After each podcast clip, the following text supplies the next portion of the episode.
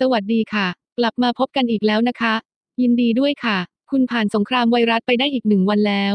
ช่วงนี้โพสต์หน้า Facebook มีแต่อาหาร เปิดอินสตาแกรมก็เจออาหาร แล้วก็อาหาร กระตุ้นต่อมน้ำลายได้ทุกนาทีเลยสิช่วงนี้พยายามหาอะไรทำเพื่อเบี่ยงเบนความสนใจออกจากของกินในตู้เย็น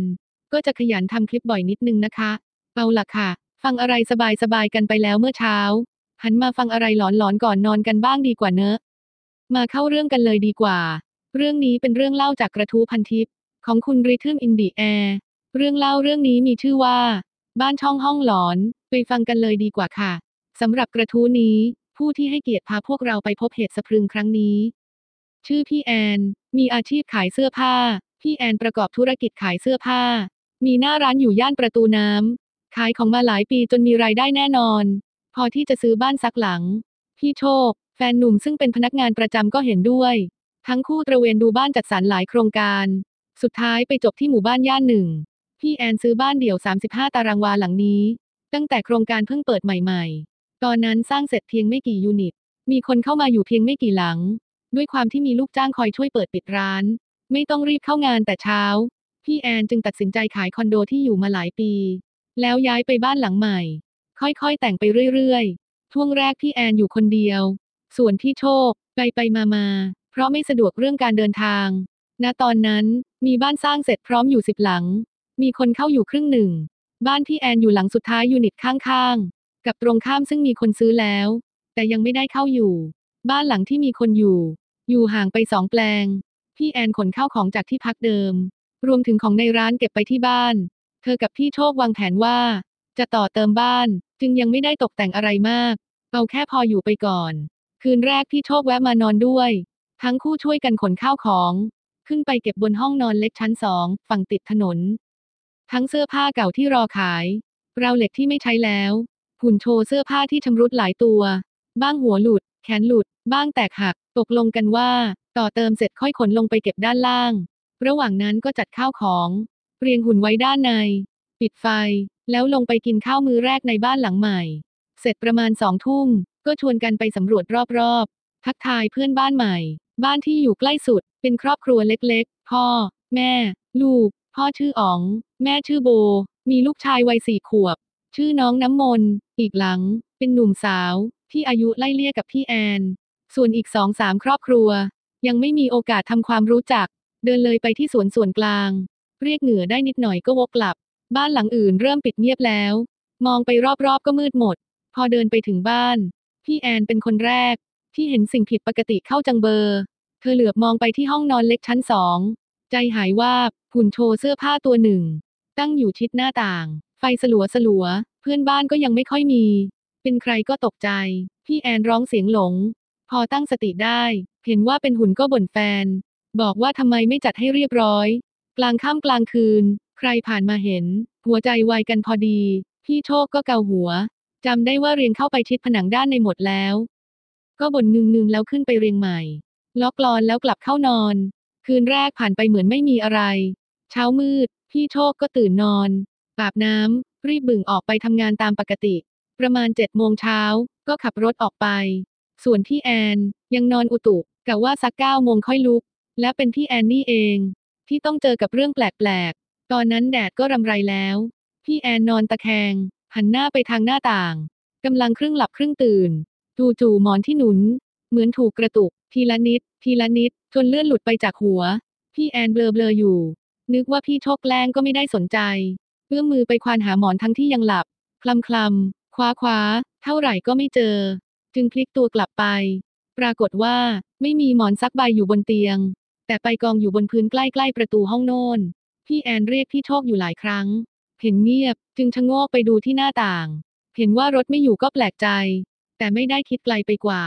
นอนดิ้นมัง้ง คงเผลอหดหมอนกระเด็นตกเตียง จะนอนต่อก็ตาสว่างแล้ว เลยตัดใจลุกไปอาบน้ำ ระหว่างอาบน้ำแปรงฟัน หูเหมือนได้ยินเสียงประตูเปิด จึงหยุดแปรง ชะโงกไปดูช่องระบายลมเล็ก ๆ ตรงประตู เห็นเงาดำวูบผ่านไป ใจหล่นไปกองที่ตาตุ่ม พอมีแสงแดดเป็นพวก อะไรที่มันลึกลับก็ไม่มีในสมองหรอก คือกลัวคนมากกว่า เคยได้ยินมาว่า ผู้รับเหมาบางราย มีอาชีพเสริมเป็นมิจฉาชีพ แอบปั๊มกุญแจลูกบ้านไว้ พี่แอนกระโจมอก หยิบอาวุธชิ้นเดียวที่มีอยู่ในห้องน้ำ นั่นคือ ขวดสเปรย์ดับกลิ่น ย่องไปจ้องช่องประตู เงี่ยหูฟังพักใหญ่ ไม่ได้ยินเสียงอะไร จึงค่อยๆ เปิดประตูออกมาดูสำรวจทีละห้อง ในห้องนอนใหญ่ ก็ว่างเปล่า ห้องนอนที่สองก็เหมือนกัน เดินลงไปชั้นล่าง ก็ไม่พบอะไรผิดสังเกต โล่งอกกลับขึ้นไปแต่งตัวเตรียมไปเปิดร้าน แต่พี่แอนลืมสิ่งสำคัญไปอย่าง เมื่อคืน พี่โชคล็อกประตูห้องนอนที่สองไว้ วันนั้นยอดขายไม่ดีนัก อาจเป็นเพราะไม่ใช่วันหยุด รวมถึงนักท่องเที่ยวก็น้อยมาสักระยะแล้ว ด้วยความที่พี่แอนเป็นคนสวย รูปร่างดี จึงมีแผนว่าจะไลฟ์สด ขายเสื้อผ้ากับเขาบ้าง ของมี สถานที่ก็มี พร็อพก็เพียบ แค่จัดฉากถ่ายสวยๆ ก็น่าจะพอมีรายได้อีกทาง ตกเย็นก็โกยเสื้อผ้า ที่คิดว่าน่าจะขายได้ ใส่ถุงใบใหญ่ บึ่งกลับบ้านทันที กลับไปถึง เจอแฟนหนุ่มยืนคุยอยู่กับพี่อ๋อง พี่อ๋องเตือนว่าช่วงแรกที่ยังไม่ค่อยมีคนเข้าอยู่ ต้องล็อกประตูหน้าต่างให้เรียบร้อย เพราะโครงการยังล้อมรั้วไม่ทั่ว ไม่ได้ตั้งแง่กับคนงานหรือชาวบ้านแถวนั้น แต่กันไว้ดีกว่าแก้ เพราะยามคนหนึ่งบอกว่า คืนที่ผ่านมาเห็นคนซุ่มดูตามบ้านที่มีคนเข้าอยู่แล้ว คืนนั้นพี่โชคค้างด้วย พอแชร์ไอเดียจบ ทั้งสองก็ช่วยเซตฉากง่ายๆ ตรง Walk in Closet ที่ยังไม่ได้บิวเป็นการชั่วคราว ตั้งเป้า พรุ่งนี้จะลองไลฟ์ดู ตกกลางคืน ขณะนอนดูทีวี ได้ยินเสียงน้ำหยดดัง ปิ๊ง ปิ๊ง นึกภาพบ้านที่ยังไม่ค่อยมีเฟอร์นิเจอร์ โครงการยังไม่พลุกพล่าน เสียงอะไรดังนิดหน่อย ก็ก้องไปทั่ว พี่โชคก็ลุกไปดู เสียงน้ำหยุดเงียบไป เป็นเสียงพี่โชคที่ดังแทน แอนแอน มานี่หน่อย พี่แอนเดินตามเข้าไปในห้องน้ำ เห็นแฟนยืนเท้าเอวอยู่ แกชี้ที่ส่วนอาบน้ำ พี่แอนก็มองตาม ผมร่วงเยอะขนาดนี้เลยเหรอ พี่โชคถาม พี่แอนก็งง เลยเดินเข้าไปดู คิ้วก็ขมวดยุ่ง เพราะมีเส้นผมผสมคราบครีม กองเป็นกระจุกอยู่ตรงตะแกรงน้ำทิ้ง ไม่นึกว่าตัวเองผมร่วงเยอะขนาดนั้น แต่พี่โชคคงเริ่มง่วง เลยบอกให้พี่แอนออกไป ก่อนย้ำ ให้หาซื้อยาแก้ผมร่วงมาใช้ พี่แอนกลับมาที่ห้อง นั่งลงบนเตียง เริ่มจิตตก ใช่ผมฉันเหรอวะ ความวัวไม่ทันหาย ความควายก็เข้ามาแทรก เช้าวันถัดมา ทั้งสองคนออกไปทำงานแต่เช้า พี่โชค ขับรถออกไปก่อน ส่วนพี่แอน ออกทีหลัง ระหว่างปิดประตูรัว้ว โบก็จูงน้องน้ำมนต์มาทักทายที่หน้าบ้าน คุยกันได้พักเดียว พี่แอนก็ขอตัว เพราะนัดลูกค้าไว้ โบยิ้มให้ แล้วบอกอะไรบางอย่าง ที่ทำให้พี่แอน ต้องสะบัดหน้าไปมองบ้านตัวเอง เมื่อคืน โบกับแฟนออกมาเดินเล่น เห็นคนยืนอยู่บนห้องในบ้านคุณแอน ตอนแรกนึกว่าคุณโชค ที่ไหนได้ เป็นหุ่น ตกใจหมดเลยค่ะ หือ พี่แอนอ้าปากค้างชำเลืองมองห้องนอนสอง มีหุ่นแขนหลุดตั้งอยู่ริมหน้าต่างจริง ๆ แต่มันไปอยู่ตรงนั้นได้ยังไง พอขึ้นรถก็รีบโทรหาพี่โชคทันที ถามว่า ขยับหุ่นหรือเปล่า พี่โชคก็ไม่แน่ใจ เพราะตอนรื้อของจัดพร็อพเตรียมอุปกรณ์อาจจะลืมยกกลับที่เดิมก็ได้ พี่แอนฟังก็ใจชื้นขึ้นหน่อย ตั้งใจว่าวันหยุดจะขนหุ่นเสียเสียไปทิ้งให้หมด สิ้นเรื่องสิ้นราวกันไป วันนั้นทั้งวัน พี่แอนก็ซ้อมไลฟ์เลือกเอาชุดสวยๆเตรียมขนกลับบ้านขากลับก็นัดเจอพี่โชคที่ห้างสรรพสินค้า กินข้าวเย็นด้วยกัน พี่โชคบอกว่า ติดต่อผู้รับเหมากับอินทีเรียไว้แล้ว อีกสามวันจะเข้าไปประเมินราคาหน้างาน พี่แอนก็ไม่ค่อยสนใจ รีบกิน รีบกลับ เพราะแจ้งหน้าเพจไปแล้ว ว่าสองทุ่มครึ่ง จะมีไลฟ์สด ขับรถถึงโครงการ นึกถึงคำพูดเพื่อนบ้าน พี่แอนเลยจอดรถตรงป้อมยาม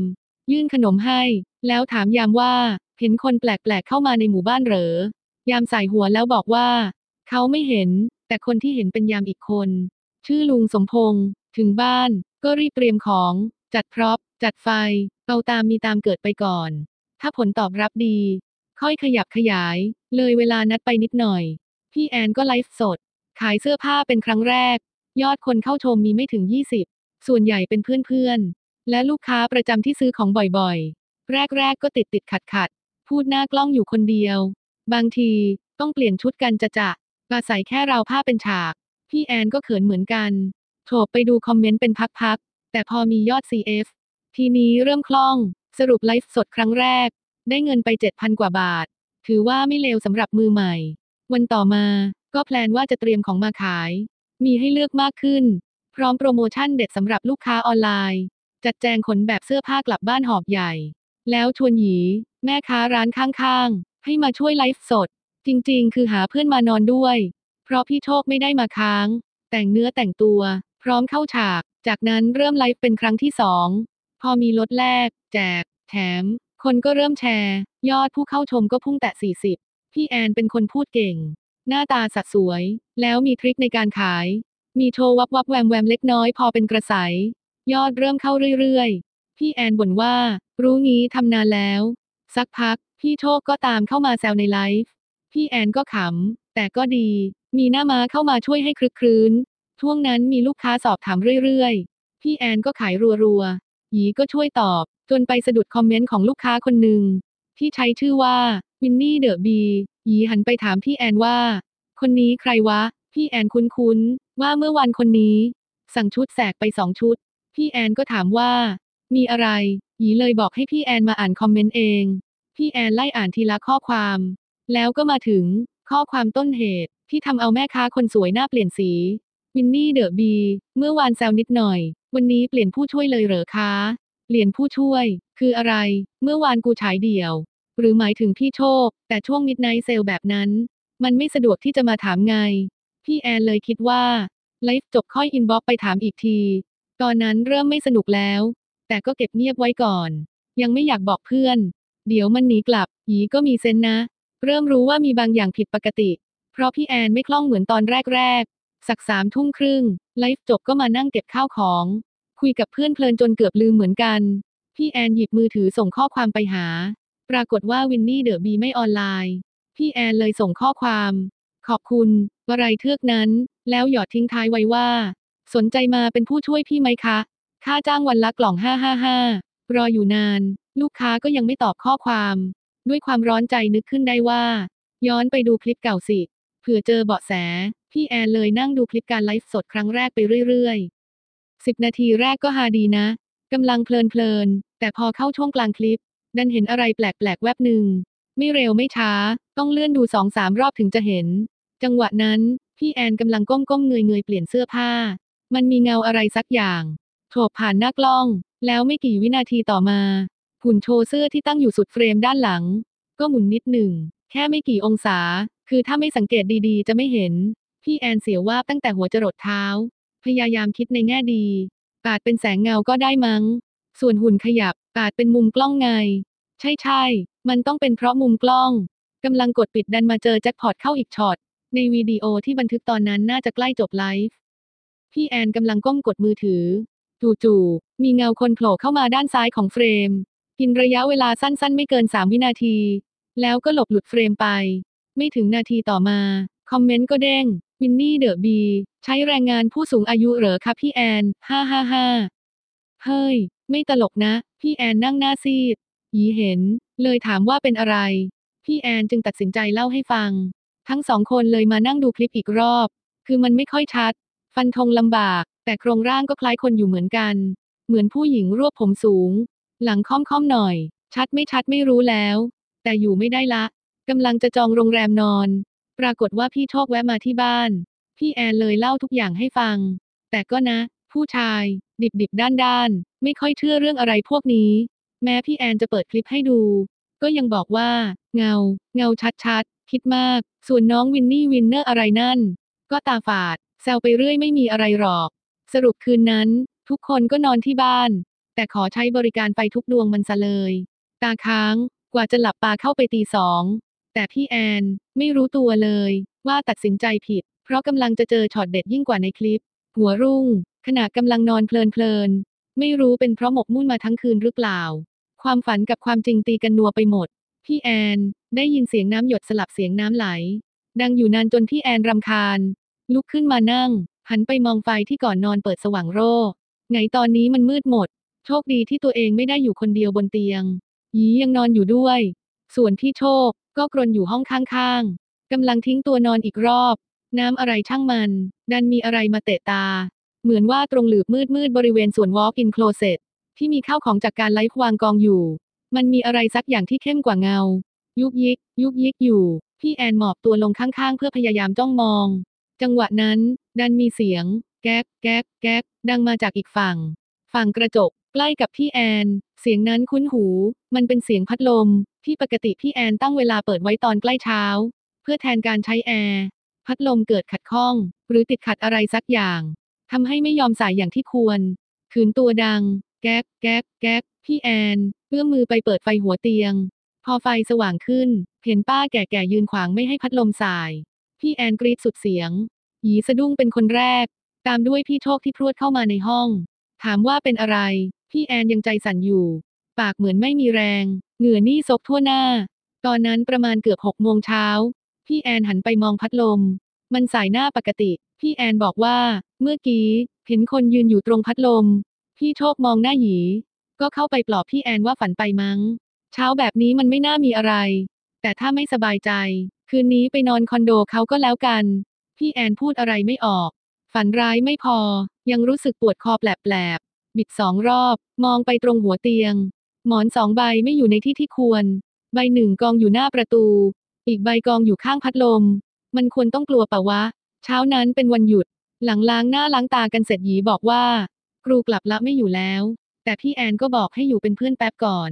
อยากจะคุยให้รู้เรื่องกันไปเลยวันนี้ จากนั้นก็ออกไปเดินที่สวนของโครงการ เห็นโบเดินเล่นอยู่กับลูก พี่แอนเลยเข้าไปทักทาย แล้วตะล่อมถามว่าเคยเจออะไรแปลกๆหรือเปล่า โบก็บอกว่าไม่มี แต่จะเริ่มระแวงตอนที่พี่แอนพูดนี่แหละ พี่แอนรออยู่แล้ว เรื่องอะไรจะเก็บไว้คนเดียว ก็เล่าเรื่องทั้งหมดให้ฟัง ลงท้าย ทุกคนเลยชวนกันไปถามเซลล์ที่สำนักงานขาย ซึ่งแน่นอนว่าไม่ได้คำตอบ แต่แม่บ้านคนหนึ่งบอกให้ลองไปถามลุงสมพงษ์ยามกระดึกดูสิ เห็นแกบอกว่าเจอเรื่องแปลกๆมาสองสามคืนแล้ว พอโทรไป แกดันไม่รับสาย คงนอนอยู่ พี่แอนเลยทิ้งเบอร์ไว้ แล้วกลับไปรอที่บ้าน พี่โชคเสนอว่า ลองทำบุญบ้านก่อนดีไหมเผื่ออะไรอะไรจะดีขึ้นคืนขายตอนนี้ ยุ่งยาก ขาดทุน โดนภาษีนู่นนี่นั่นอีก พี่แอนไม่ตอบ นั่งรอลุงสมพงษ์แต่ไล่ให้พี่โชคขนหุ่นเสียเสีย ทุกตัวไปทิ้ง พี่โชคขนหุ่นขึ้นรถเสร็จ ก็ขึ้นไปบนห้องนอนสองมองมองดูเหมือนนึกอะไรขึ้นได้ จึงเดินเข้าไปในห้องน้ำชะโงกดูตรงตะแกรงเหล็ก ค่อยๆ ถอดฝาออก ปรากฏว่าได้กลิ่นเน่าโชยพรวดออกมาจากท่อน้ำทิ้ง ซ้ำยังมีผมกระจุกใหญ่กว่าคราวแรกปนอยู่กับเศษกรวดจากงานก่อสร้าง พี่โชคหาอะไรมาเขี่ยเขี่ยเศษผมขึ้นมากอง ฉีดฉีดน้ำทำความสะอาดเศษปฏิกูล ก็ได้คำตอบว่า ผมพวกนั้นไม่ใช่ของแฟนตัวเองแน่นอน เพราะเกือบครึ่งมันเป็นผมงอก เฮ้ย พี่โชคร้อง พี่แอนได้ยินจึงถามว่ามีอะไร พี่โชครู้ว่า ถ้าบอกความจริงยิ่งยาวแน่ เลยโกหกไปว่าพื้นลื่น แกเก็บเศษผมใส่ถุงขยะ ล้างท่อน้ำ ล้างมือ ลงไปบอกให้พี่แอนกับหยีรออยู่ที่บ้าน แล้วขับรถตรงไปที่วัดไม่ไกลจากโครงการ นิมนต์พระเก้ารูปเพื่อทำบุญขึ้นบ้านใหม่ เลือกเลิกเร็วสุดคือสัปดาห์หน้า หลังกลับจากวัด เจอลุงคนหนึ่งกำลังขี่จักรยานไปที่บ้าน ทราบว่าคือลุงสมพงษ์นั่นเอง พอถึงบ้านแกก็โดนสอบสวนทันที พี่แอนถามว่าเจออะไรมาลุงสมพงษ์หน้าเสียไปพักหนึ่ง อึกอักไม่ยอมเล่า จนพี่แอนต้องพูดว่าจะไม่เอาเรื่องไปบอกใคร แกจึงยอม เพราะก่อนหน้าจะมาที่บ้าน แกโดนผู้จัดการโครงการ สั่งห้ามพูดอะไรเด็ดขาด ลุงสมพงษ์เล่าว่า ตอนแรกแกก็ไม่รู้เรื่องหรอก สักสองสามวันก่อน ประมาณตีสองคู่กะ ยามคนที่พี่แอนเอาขนมให้ บอกง่วง ตัวแกเองก็ง่วง ลุงสมพงษ์เลยอาสาปั่นจักรยาน จะไปซื้อของกินที่ร้านสะดวกซื้อ แต่ไอตอนที่จูงจักรยานออกมาจากป้อม กเห็นผู้หญิงหลังค่อมหน่อยๆ หาบตะกร้าเดินผ่านหน้าหมู่บ้าน ทักไม่ทัน ตอนนั้นไม่ได้กลัวนะ ตรงซุ้มโครงการไฟสว่างไง แกก็ไม่ได้คิดอะไรมาก แต่วันต่อมานี่สิ คราวนี้คู่กับคนเดิมเผลอหลับ ลุงสมพงษ์นั่งดูอะไรเรื่อยเปื่อยในมือถือ ตาเหลือบไปเห็น คนเดินกระย่องกระแย่งอยู่ลิบๆในหมู่บ้าน แกก็คว้าจักรยานปั่นตามไป ตะโกนถามว่าใครนะ่ะ คนนั้นไม่ตอบ เลี้ยวเข้าไปในซอยบ้านเพรสแรก ลุงสมพงษ์ก็ปั่นจักรยานตามไปจนทัน พอถึงต้นซอย เจอแต่ความว่างเปล่า ไม่มีเงา คน สัตว์ สิ่งของอยู่เลย แกกลัวมาก รีบปั่นกลับป้อม พอตอนเช้าไปเล่าให้ป้าแม่บ้านฟัง ป้าแม่บ้านเลยบอกให้ลองไปถามคนแถวนั้นดู ก็ไม่ค่อยได้เรื่องเท่าไหร่ จนมาเจอลุงแก่ๆเป็นชาวสวน แกเล่าเรื่องบางอย่างให้ฟัง เรื่องของป้าถนอม ลุงคนนั้นบอกว่า ก่อนหมู่บ้านจัดสรรมาเปิดหลายปีที่ส่วนหนึ่งของโครงการ เป็นสวนของป้าถนอม อยู่มาวันหนึ่ง ป้าถนอมซึ่งมีอาชีพหาบขนมขาย ถูกคนเมาขับรถชนเสียชีวิต หลังจากนั้นช่วงดึกๆ มักมีคนเห็นป้าแก่ๆ เดินกระย่องกระแย่งอยู่ตามถนน จนชาวบ้านละแวกนั้นไม่ค่อยออกไปไหนเวลากลางคืน พอรู้ว่ามีหมู่บ้านจัดสรรมาเปิดก็ดีใจกันมาก เพราะแถวนี้จะได้คึกคักสักที พี่โชคได้ยินคำว่าป้าแก่ๆ ก็นึกถึงปอยผมดำปนงอกที่เจอในท่อน้ำทิ้งขึ้นมาทันที อะไรมันจะบังเอิญจนหน้าขนลุกแบบนี้ ลุงสมพงษ์ทิ้งท้ายไว้ว่า ตอนแรกๆ แกก็ไม่เห็นอะไร เพิ่งมาเจอไม่กี่วันที่ผ่านมาช่วงที่พี่แอนย้ายเข้ามาอยู่นี่แหละ หลังจากลุงยามกลับไป ทุกคนเลยมาหาสาเหตุว่าเป็นเพราะอะไร จะบอกว่าแปลงบ้านพี่แอน ตรงกับที่ดินเก่าของป้าถนอมมันก็ไม่น่าจะใช่ พี่โชคก็นึกอะไรขึ้นมาได้ เดินออกไปดูบ้านหลังอื่นๆ ตอนนี้สิบหลังแรกมีคนจองเกือบครบแล้ว แต่คนที่ย้ายเข้ามาอยู่ยังมีเท่าเดิมคือห้าหลัง มีอย่างหนึ่งที่เหมือนกันสี่หลัง คือผ่านการทำบุญขึ้นบ้านใหม่แล้ว มียันเจิมอยู่หน้าบ้าน มีเพียงหลังเดียวที่ยังไม่ได้ทำบุญ หลังสุดซอย คือบ้านพี่แอนนั่นเอง เป็นไปได้หรือไม่ ที่มีแขกไม่ได้รับเชิญเข้ามาในบ้าน พี่โชคตัดสินใจขับรถกลับไปที่วัด ขอเลื่อนนิมนต์เป็นอีกสามวันข้างหน้า หลังจากนั้นก็ยกขยงกันไปนอนที่อื่น จนถึงวันทำบุญขึ้นบ้านใหม่ วันนั้นทุกคนยุ่งกันหมด พี่โชคหาโอกาสคุยกับพี่แอนว่า ถ้าทำบุญบ้านแล้วยังเกิดเรื่องแปลกๆ ก็สัญญาว่าจะขายบ้าน พิธีเริ่มในตอนเช้า มีผู้หลักผู้ใหญ่นำพระพุทธรูปเข้าบ้านทำบุญเลี้ยงพระอุทิศส่วนกุศลให้เจ้ากรรมนายเวรยังพอมีโชคอยู่บ้าง หลังการทำบุญขึ้นบ้านใหม่ วิญญาณที่เชื่อว่าคือป้าถนอม ก็ไม่มาปรากฏให้ครอบครัวพี่แอนเห็นอีกเลย หลายวันต่อมา ขณะที่พี่แอนกำลังปิดร้าน มีข้อความจากใครคนหนึ่งส่งมา วินนี่เดอะบี ไม่ดีกว่าค่ะ หนูไม่กล้าแย่งงานป้าเขาหรอก กลัว หน้าบึ้งเชียว เรื่องเล่าก็มีเพียงเท่านี้ ขอให้หลับฝันดี ไม่มีเสียงน้ำไหล บันทิววีมีดอเกนค่ะ